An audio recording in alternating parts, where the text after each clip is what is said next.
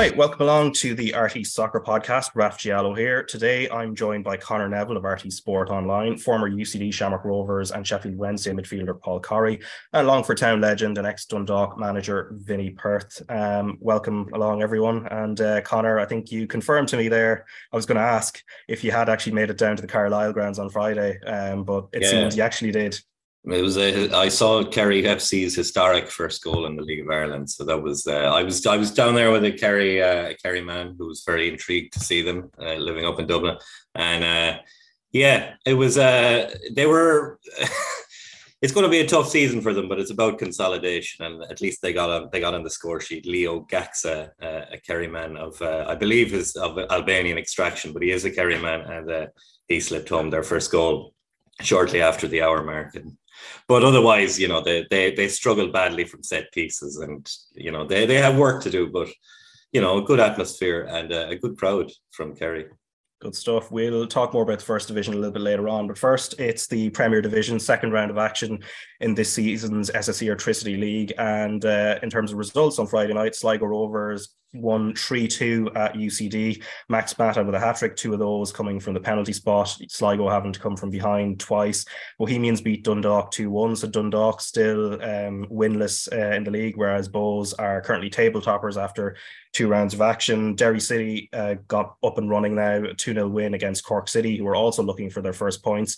Drogheda United won, Shamrock Rovers won, Shamrock Rovers uh, down to nine men uh, in that game. We'll talk about that one as well. And then St. Pat's beat Shelbourne 1 0 with Eoin Doyle scoring. But let's start with uh, Bohs and Dundalk. There's a lot to talk about in terms of Dundalk off the pitch, um, as well as what happened on it. But uh, Paul, I know you were watching this game, and uh, Bohs are looking good after two rounds of action really good ref, and I'm sure Declan Devine is absolutely thrilled with how how they've started. I heard him after the Cork game and saying that you know they were just very focused on getting their first three points on the board, and they managed to do that down in Cork. And I'm sure his next maybe step on the ladder was getting the home fans behind them, getting a positive result in Dalymount, and looking to kick on from there. And to be honest, I thought I thought they were excellent. You you can really see. Declan's sort of imprint on the team with how they set up, particularly when they haven't got the ball. Uh, I think they're chasing and harrying teams much better than they did last year. That starts with the likes of Afolabi, Connolly, Coote, and McDaid, who who made it very difficult for Dundalk, who were who were trying to play through the thirds. And then when they got the ball, I thought there was real brightness about their play. Maybe something that was lacking last year in particular was a, was a bit of bite and a bit of aggression, and they seem to have that back and it was it was really positive signs. I thought you know Flores's goal was was naturally enough a standout. It was it was an absolute superb strike. He only seems to score worldies, but the second goal was just very well worked down the left hand side from Afolabi. He managed to get his head up and pick out McDaid, and I thought his first touch was excellent to set him up on his left, and then a great strike uh, into the bottom corner. But as nights go, it was it was rocking in Dalymount. You could tell the atmosphere and the home fans are back. Um, I'm sure there was a lot of frustration there last year at Daily Dalymount. Um, I think understandably so, but I think there's probably an acceptance that they lost so many players that it was going to take a bit of a rebuild. And the opening signs from the first two weeks, Raf, is, is they've seemed to have got a lot of things right. They're probably still a, one or two players short, but I think the the kind of the core group that Declan has there, combined with the good work that they've done off the pitch, it certainly seems like they're back on track. And from a Dundalk point of view, Vinny, um, obviously it's a slow start, possibly too early to read into it. But uh, from what you've seen of them so far, what seems to be the issue? Obviously, they drew um, the opening the opening game against UCD, and then you know looking to bounce back, but didn't quite do it uh, at Bohs. And looking at the highlights, it seemed to be all Bohs as well in that game. Yeah, I think um, it's a tale of, of of two clubs. I think there's a there's there's a lot of teams now who are signing players very late into preseason and really when you look at the results in the first two weekends, a lot of teams have really struggled. But um, just on Paul's point, I, I mean, I, have been really impressed with Bohs. Um, I did predict them to be the ones who probably uh, push Pats all the way to that sort of third position when it comes to Europe. And um, when you look at the energy, uh, Paul spoke about Adam McDonnell from Sligo. I'm not sure why others haven't gone after him. He gives that team a huge lift, and obviously Dylan Connolly really quick. So, um, and and there's also um, as much as people sort of sneered at Bohs at the back end of last year, there was a little, you know, there was some stuff going on in the media in terms of who next manager was, who wasn't, but they seem to got their business done early. Um, albeit like all teams, they've signed a couple of players late on in the window, but got a lot of good business done early. Declan McDaid is someone tried to sign myself actually at Dundalk, but a lot of the structurally they look like that team is, is really set. Where Dundalk have signed three or four players in the last sort of couple of weeks. Um, it's been a little bit erratic from them because obviously there's there seems to be some sort of problems above Stephen O'Donnell's level. Uh, because Stephen's an outstanding coach and he just needs a settled group of players and squad to work with. And they're nowhere near that at the moment. Um, they, they seem to be way off. John Mountney, Robbie Benson hasn't necessarily worked out for him going back, picking up injuries, and uh, um, Daniel Kelly is still injured. So some of their experienced players are way off it. So they're finding their feet with some of the players that they're signing on loan and signing late in the window. And the problem with that is, yes, you can get lucky, and some of those players can be really good, but there's too many players sort of finding their feet that don't really know the league. And away in Dalymount in a really good atmosphere, uh, great sort of League of Ireland night, you, you sort of you struggle in that intensity until until you're used to it. And um, they've really been uh, disappointing. And I think um, a lot of that sort of has to go down to what's gone on around the board level as opposed to um, the management team there. I think they've been probably let down a little bit. We we saw that flurry of signings. I mean, it's there. It's a long enough off season. I mean, why why is it only happening now? I mean, we saw flurry them after the first game, and then they just flood in. I mean, surely yeah. this could have been. I think it's a problem for League of Ireland clubs. Um, we've seen that um, you don't like to be negative here, or, or the, the league has gone through a really growth in terms of attendance, in terms of yeah. atmosphere, in terms of um, really captured the imagination of the public in a lot of cases. Lots of sold out games, lots of people really passionate about it. But we're losing a huge amount of talent to League One and League Two um, out of our league. There's probably a squad that have left their league that would not but up until four or five years it wouldn't have really went away. We always had some exceptions, Paul being one example, or Gary Dicker, or people like that would always go away. But now it's like people are leaving Drogheda and jumping. So uh, James Brown, Killian Phillips um, went straight to Crystal Palace, went straight to Blackburn. So we're, we're losing a lot of talent, and we've got young players who managers probably don't feel are ready. So we're relying on the English market or um, in or, or maybe Latvia, Estonia, um, for players available on loan or late deals. And unfortunately, you, in some cases in November when our season's ending, that's when a manager in a stable club will go. Like Stephen Bradley's probably planning a season and his signings in October, November. So he, he has a good idea at that stage.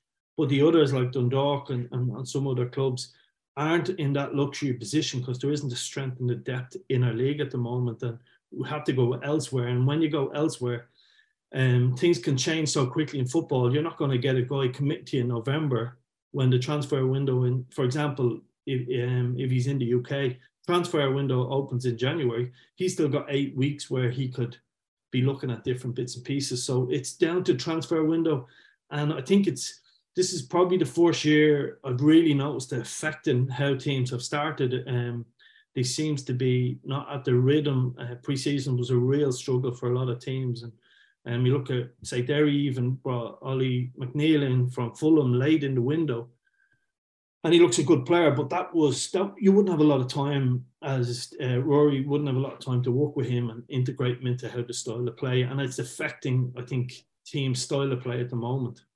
Yeah, which I think brings us uh, to the issue of investment, which is the other side of the Dundalk coin, other than what's happening on the pitch. So off the pitch, uh, Hull City's owners and the chairman Acun Ilıcalı, um, who coincidentally was at the Pats Shelbourne game on Friday night and was sat beside Andrew Doyle of Shells, so potentially looking at investment there.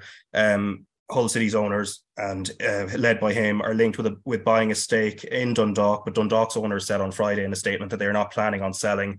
But discussions are ongoing with three prospective parties. And a huge part of this as well is to do with the improvement of the Oriel Park facilities, which is a key part of it. And uh, if we read parts of the Dundalk statement, we need to be honest about our limitations. We will need partners if we wish to achieve our goal of maintaining a strong team on the pitch while simultaneously modernising Oriel Park.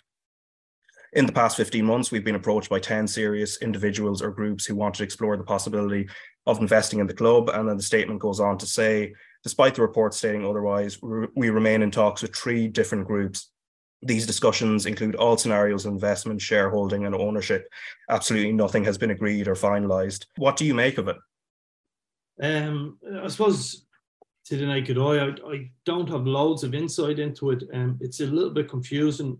The new owners took over, and a fanfare 12, 13 months ago, um, the previous owners left um, a sizable amount of money, and within 12 months, um, the squad hasn't been strengthened in any way, shape, or form. To, to be fair to the previous owners, they had got a couple of other people interested in the club, and they gave it to they gave the club back to local owners. They felt that the club was was going to go in the right direction, and uh, within 12, 13 months, they're looking for investors. So it doesn't sound like it doesn't sound great news, but hopefully they can get the right people in who, because it's such a historic club for League of Ireland uh, reasons, and I think Stephen needs a hand there to get that team back into Europe again. They've got Europe this year, but I mean qualifying through the league, and they look a little bit short at the moment on the pitch, and hopefully he resolves itself. But releasing statements on the day of a game is not good for any manager, and uh, that would have been a difficult day for them heading into that Bohs game.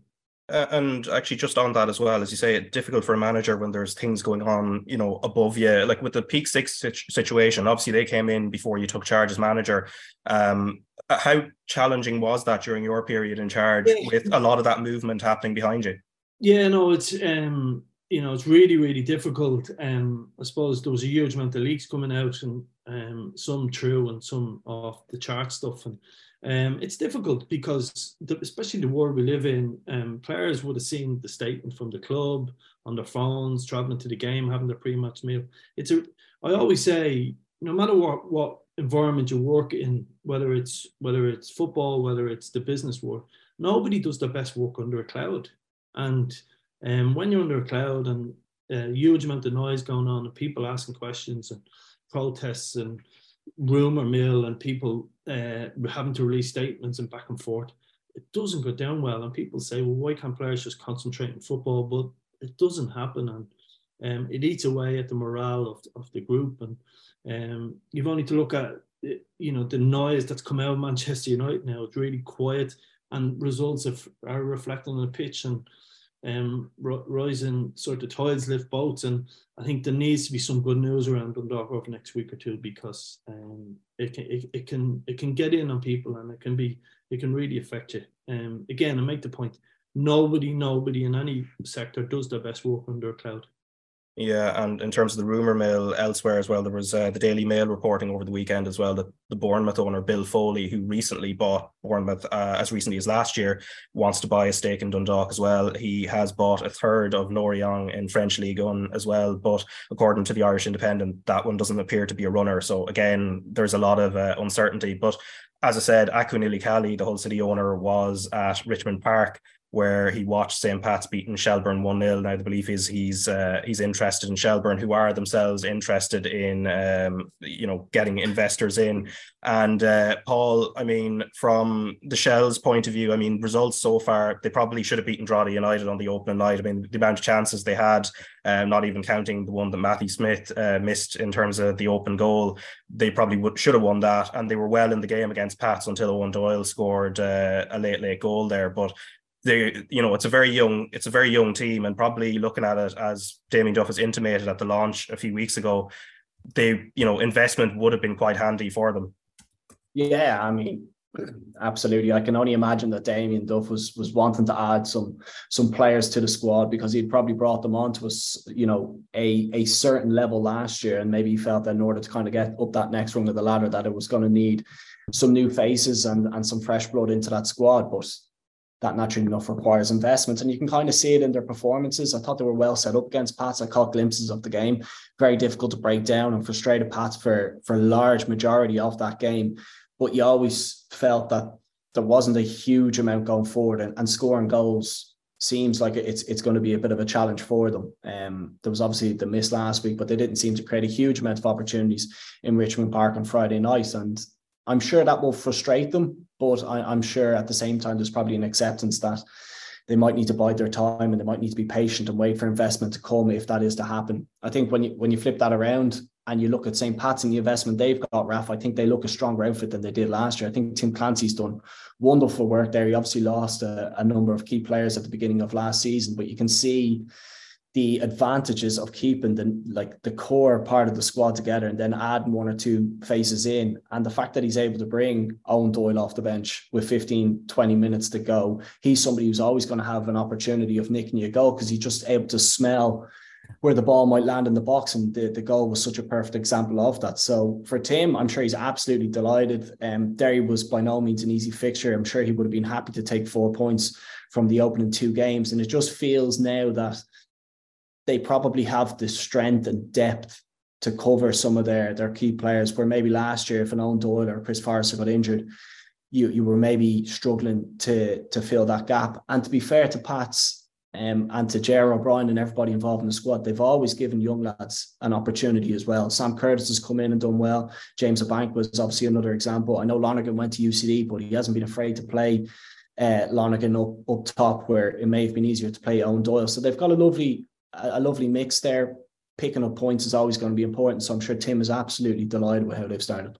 Yeah, and Pats have Dundalk next actually, and then of course it's a uh, it's the first uh, Friday, Monday turnaround in the season, of course, as well. Shells, in that case, they've got Bohs at uh, Tolka Park on Friday, and then they have Dundalk away next Monday, Monday as well. Um, Vinny, I know you were watching Drogheda against Shamrock Rovers, so one-one draw. It's been a slow enough start for Shamrock Rovers, but also the mitigating circumstances. First game, Pico Lopez gets sent off, and then in this in this game against uh, in Drogheda, who have been a bit of a bogey team for them uh, based on last season, two players uh, sent off in the final uh, 20 minutes.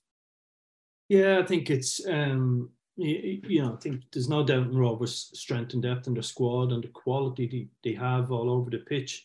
Um, I suppose if you you'd one fair, I know John Kenny came in, but you'd if you'd one fair sort of the outside looking in, you'd say uh, how good would he be if he got an out striker who scored goals and, and put chances away? And I think Stephen would be Stephen Bradley would be disappointed that he probably didn't get a second goal or third goal even in that game. And to be fair to Drogheda, they were really dogged and that sort of pitch when you go up there, it's not necessarily that small, but you get that sense of um, uh, tightness about it, and wasn't a huge amount of space. And uh, Rovers scored the first goal off a mistake, and while they carved out some chances, they never carved out real gilt out chances throughout the game. And ultimately, the long longest uh, Drogheda stayed in the game, and then the sending offs obviously switched in and uh, Drogheda momentum and probably disappointed not to win the game in the end. Drogheda would have been because they'd got such a maybe ten minutes with real sustained pressure and.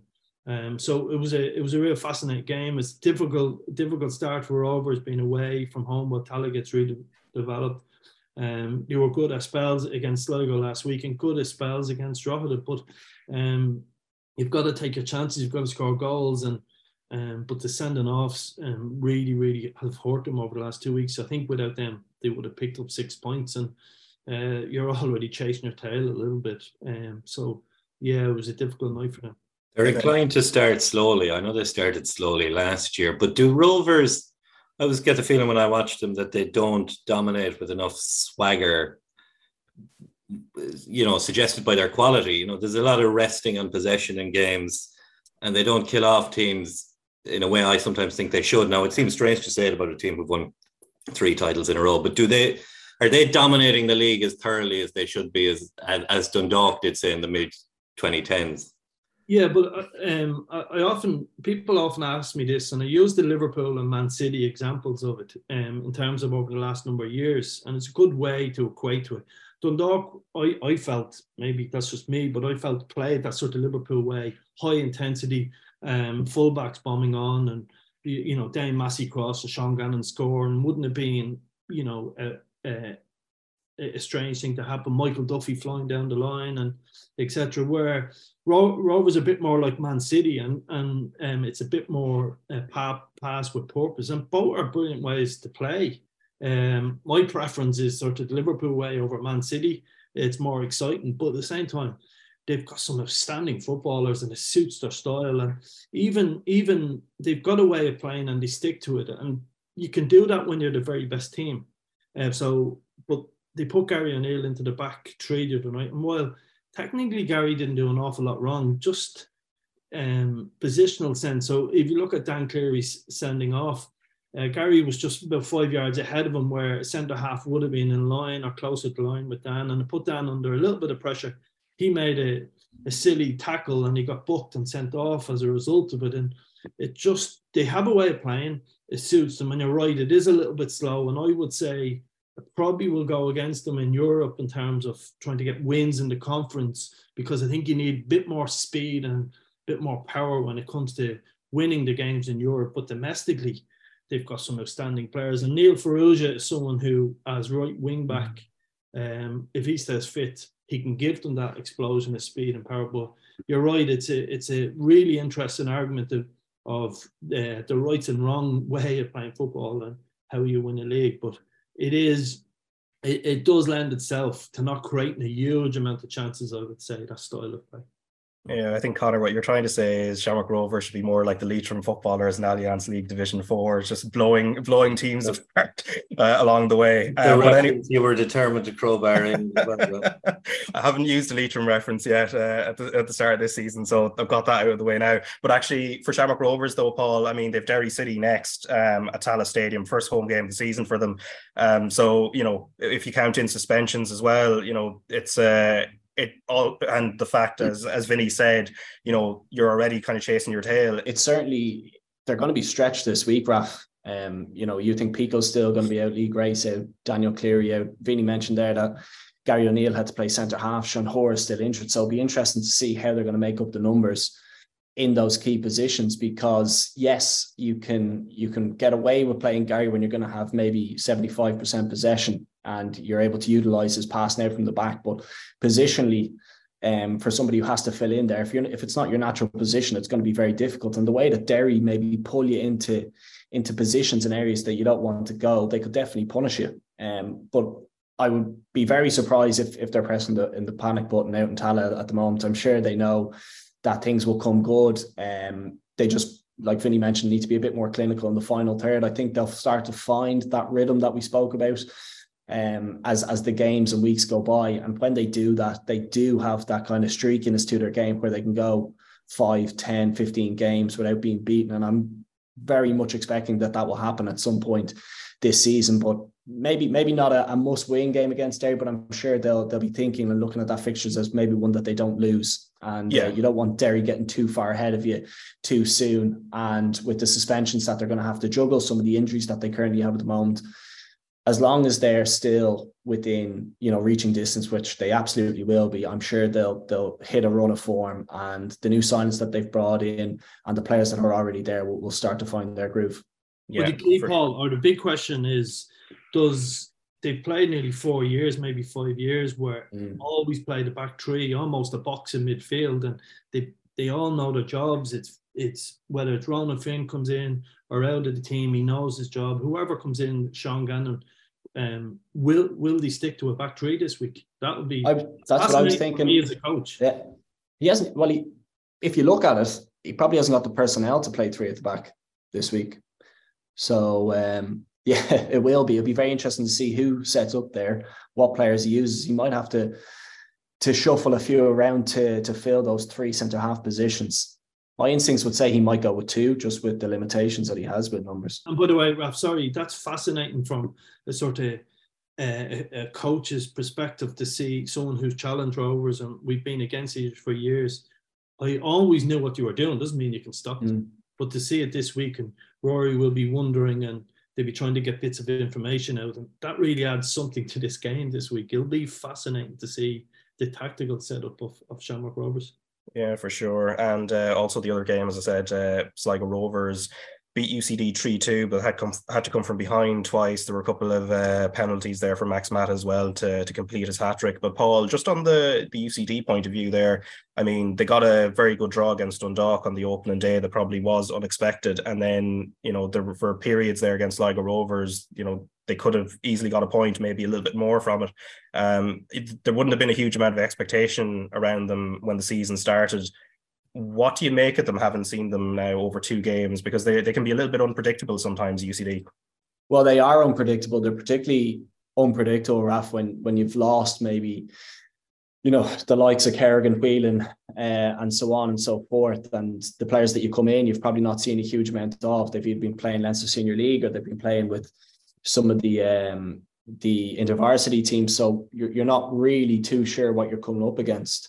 So to be fair to them, they've been very competitive. I thought they were very unlucky against Sligo the other night because there's there's absolutely no doubt that that third penalty, that the foul took place outside the box.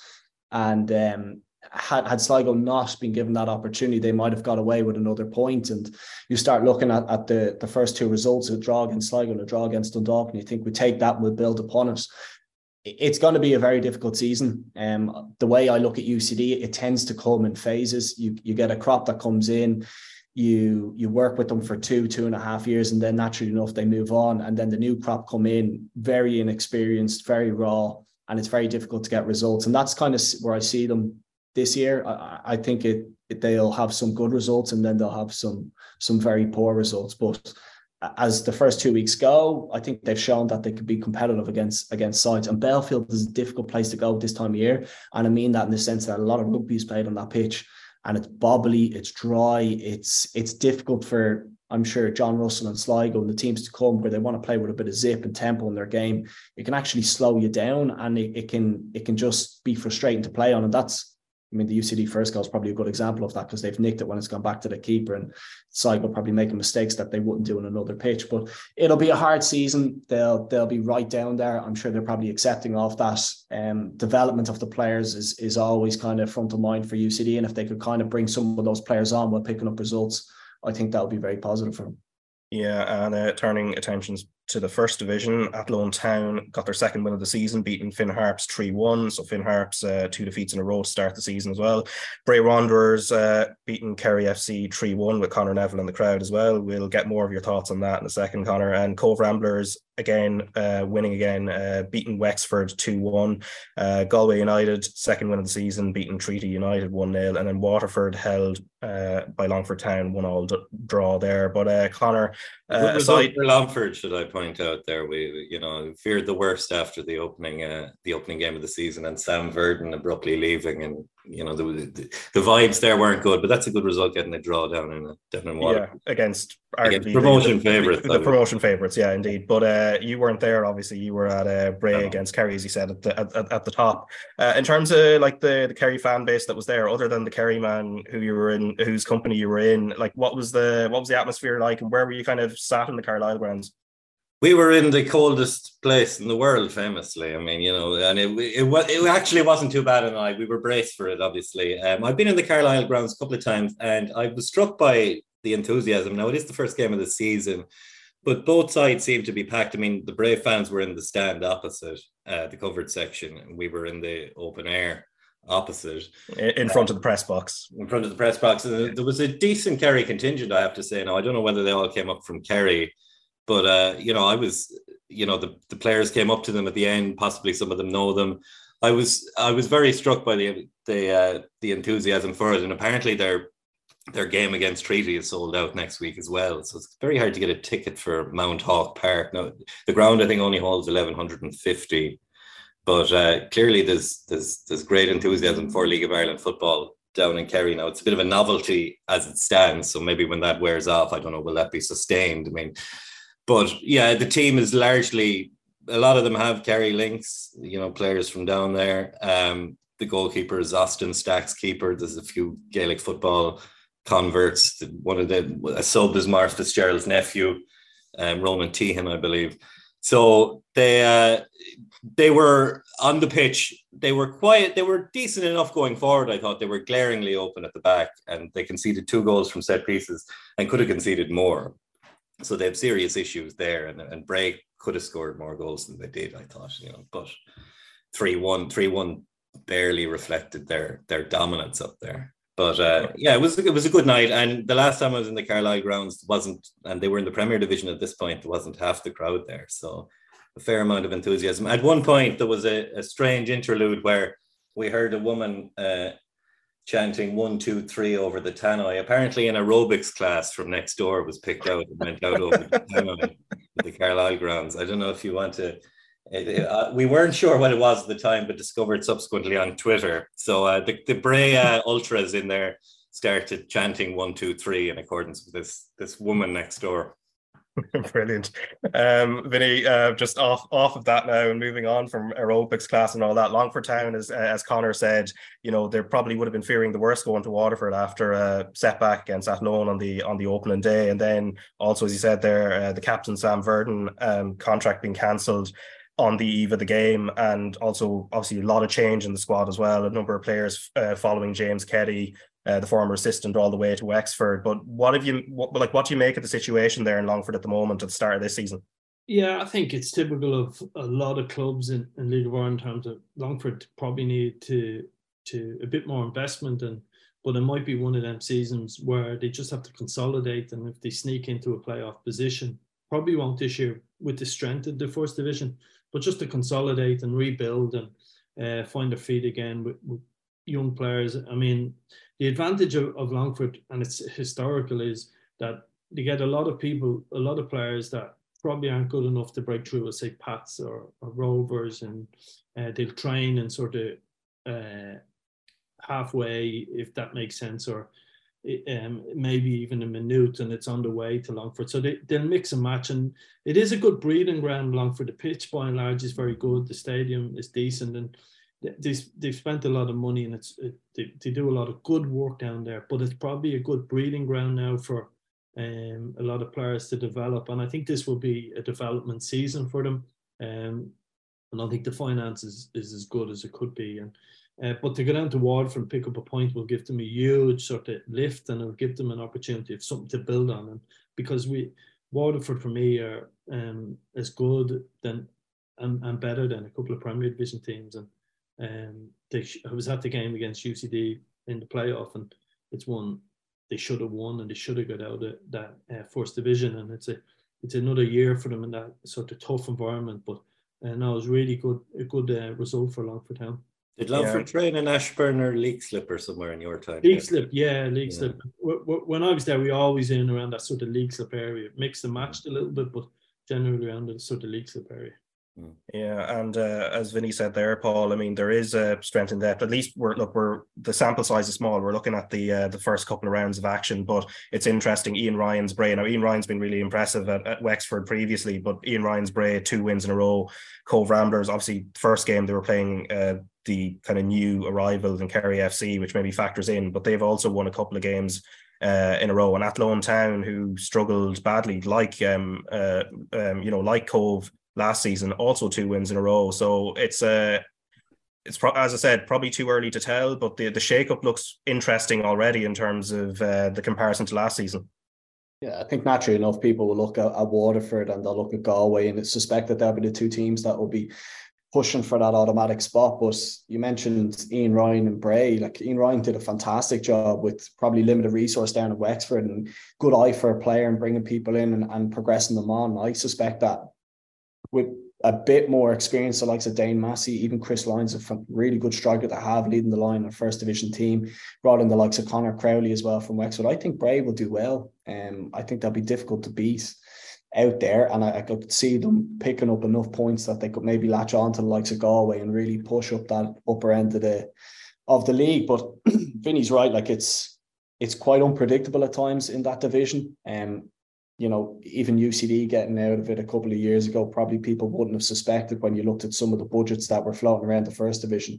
But it's great to see. I mean, it's great to see that alone have, have started well, that have picked up results as well, because you don't want a massive separation between the top and the bottom. So it'll be interesting to see how, how it kind of meanders as the season goes on. I fully suspect that Waterford will be the ones that would go up automatically, just given the players they have and and the budgets and the resources, they tend to get a, a good influx of players kind of halfway through the season that kind of pushes them on again. But it will be um it'll be an interesting watch. All right, Raf.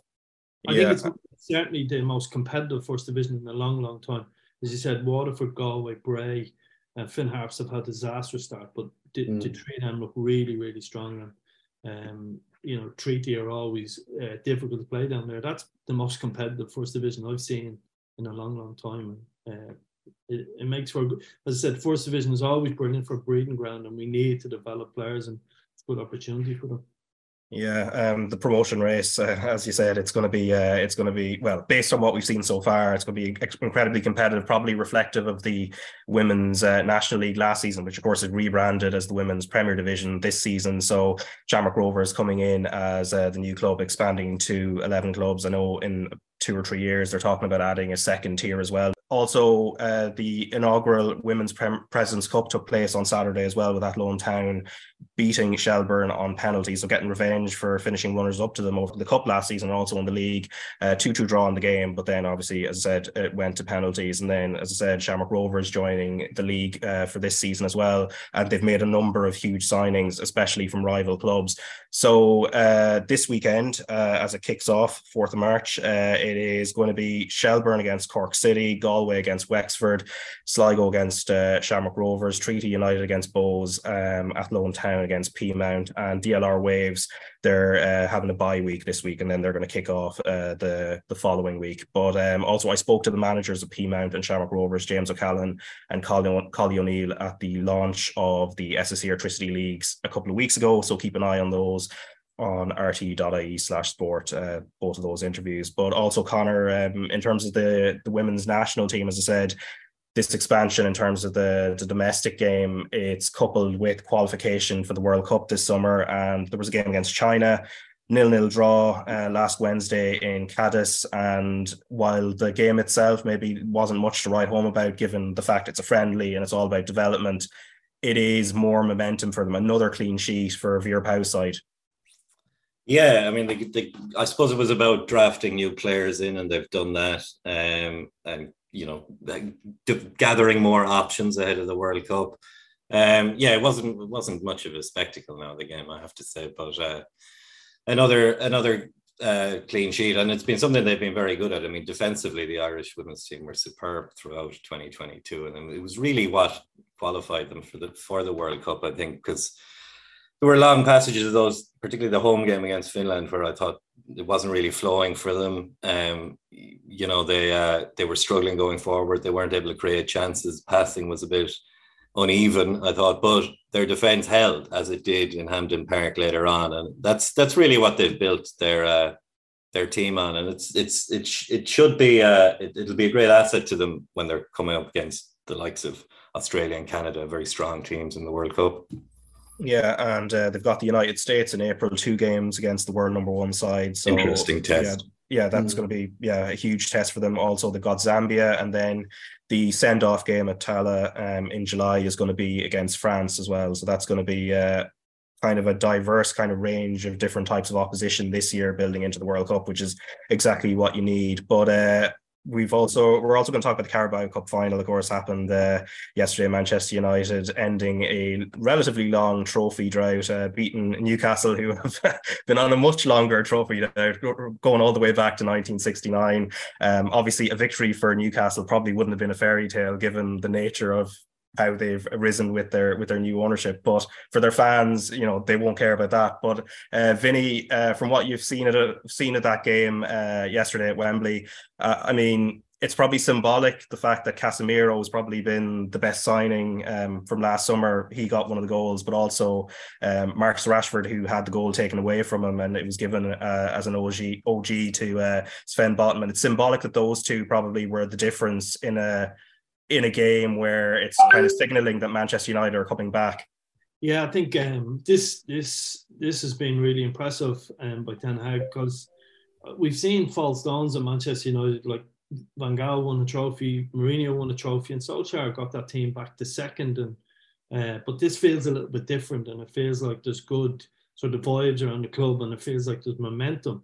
Now, um, the only note of caution on that is the final step in any league um, is, is, the most difficult and, and taking them from where they are to actually winning a league title um, is really ultimately where they want to get back to is huge. And uh, but real good signs um, I, I thought it was a really difficult watch yesterday. I didn't really overly enjoy the cup final. Um, the you know very stereotypical Dutch manager he brought on two defensive midfielders with 15 minutes to go 10 0 up and said now we're done here. This is enough. And but at the same time, yes, I think Casemiro's signing has been outstanding, and Rashford's form is is you know he's getting back to world class. I think that's been coming for a long time. I'm sure Southgate's what scratching his head going. Uh, why didn't I use him more at the World Cup? Because I felt that form was coming just before the World Cup as well. But um, I thought Varane a centre half. I think it's not that he goes under the radar. I think people forget how good of a footballer he is. And defensively, you've got to be sound. And um, he's formed a brilliant partnership there and, and uh, at the back. And that's really what they, they built that on. Um, but as I said, it's the next step now is crucial for Manchester United. But very, very impressive. This manager looks the real deal. Um, albeit is um, he's got to he's got to make that final step, as I said.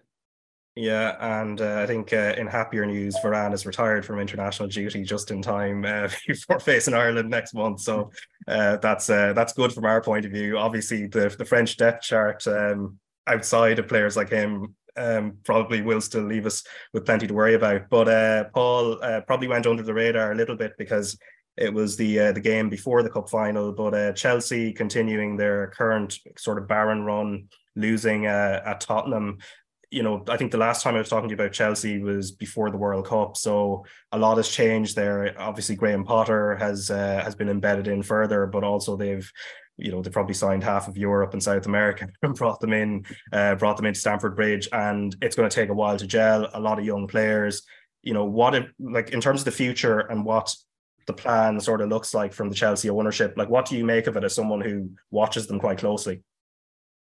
Uh, very good question. I mean, a, a lot of their dealings in, in, the transfer market seems to be very reactionary, and there doesn't seem to be a huge amount of planning or structure to to their proceedings. And you know, if you know Arsenal seem to be in for Mudryk, they seem to be in for Mudryk, and and I'm not really sure that lends itself to to success within within football. But I'm starting to worry for for Graham Potter, to be honest with you, Raf. Um, I watched them against Dortmund in the Champions League, and I thought they were very good. And I couldn't believe that they didn't get out of that game with with something, um, because they created so many chances. And you thought, okay, performances are good, results will start to will start to come. But the the last two performances uh, have have been absolutely dreadful. Southampton was really poor, and yes, against Tottenham was was even worse. A lot of the ball, but absolutely nothing in the final third to to threaten against that Spurs side. And I don't know. I I I probably would have been of the opinion two weeks ago whereby they'll stick by Potter and and they'll give him time and they'll maybe give him to the beginning of next season. But it has a worrying feel whereby the fans seem to have turned on Potter. You, you see some really horrible kind of headlines in, in the papers about some of the threats that he's been receiving. And I thought on the weekend it looked as if a couple of the players maybe given up a bit. Um, you know, that kind of body language where players aren't running as hard as they as they have done previously and that doesn't look good. And um, if if results don't come, I think the next two games will be vitally important. I think they play Leeds in the weekend and then the second round of the Champions League. If they're both to be bad results, I would not at all be surprised if if they were to to chop it and changes. The likes of Arteta might help him, whereby he went through a really bad run at Arsenal. They stuck by him. They can kind of see the fruits of of being loyal to a manager. But just the history of Chelsea, the fans have a demand to be competing and at least winning games and when that's not happening, they can turn very quickly, and ultimately the manager tends to be the one that loses out. And all the all the kind of pointers are are looking like it's it's going to fall on Graham Potter's shoulders, and he's not the only one responsible. But you know, managers typically are the ones who who pay for it. And if something doesn't change soon, you could absolutely see a change happening there. But before we go, um, Vinny, in terms of John O'Shea's appointment to Stephen Kenny's staff, so this was a position on uh, the Ireland senior staff which had been previously filled by Damien Duff, then Anthony Barry, then John Eustace, all departed uh, in different circumstances. But uh, O'Shea had been working with Jim Crawford in the under 21s uh, to good effect by all accounts as well. Obviously, they'd had a really good campaign, unlucky not to qualify for a European Championship. But uh, what you make of that uh, that appointment that move to promote him up from the 21s to the seniors? Um, yeah, I, I, to be honest, I, I sort of don't know where where that where I stand on that one. I'm not sure where it comes from because John John has been around and he's been on his coaching sort of with the FAI between his pro license and uh, so he's been around for the last two years and they haven't gone to him and now they have. So um, I'm not I'm not too sure. Um, obviously he's a huge name and he'll get the respect of the players when he walks in. Uh, that bit is that's the easy bit, but um, it, it's just hard to know. We're sort of um, we've been unlucky in terms of so many people that we've hired have have gone on and moved on to, in their eyes, bigger and better things. So um, what we need is someone to stay there for the, the duration of the campaign and, and build relationships with players. And um, particularly someone who's been a player and a coach, you really like them assistants roles to be good people, people you can get on with, people that you build relationship with. You can fall in and out with managers, but I think the role of the assistant manager, the, the first team coach, is huge. And by all accounts, John is just a brilliant person. So I think that will help him. But um, you know, we've such a difficult um, campaign ahead of us that um, yeah, it's it's it's one that I, I, I of didn't see that one coming at all. Um, it was a bit of a shock to me. Yeah, um, he has been working with Stoke, I think, which was one of the kind of reasonings that they, you know, with, the, with all the other coaches for, for the most part, they've been sort of working with club sides, and I think there's a sense from Stephen Kenny that he wants people who are sort of working at club level and then bringing kind of ideas back as well. But um, it's yeah, it's an it's an interesting move, and I suppose um, Conor, I mean, uh, we talked about Anthony Barry. It's nearly a couple of years, well, uh, just after he left um, and went to join Belgium, and then he's since gone on to the Portugal job. But he was kind of he was crucial uh, in a period where results actually were being picked up. Yeah, but he was credited with Ireland's um, shift to the current formation. I don't know how true that was, but he was certainly credited with it, and he was credited with Ireland's uh, imagine more imaginative set pieces, which produced a goal away to Qatar, I believe. And there was a general uptick in, in Ireland's form in the latter half of 2021, which I'm not sure was entirely sustained last year. It was a great win over Scotland, but other results were patchy and a very good performance in Ukraine.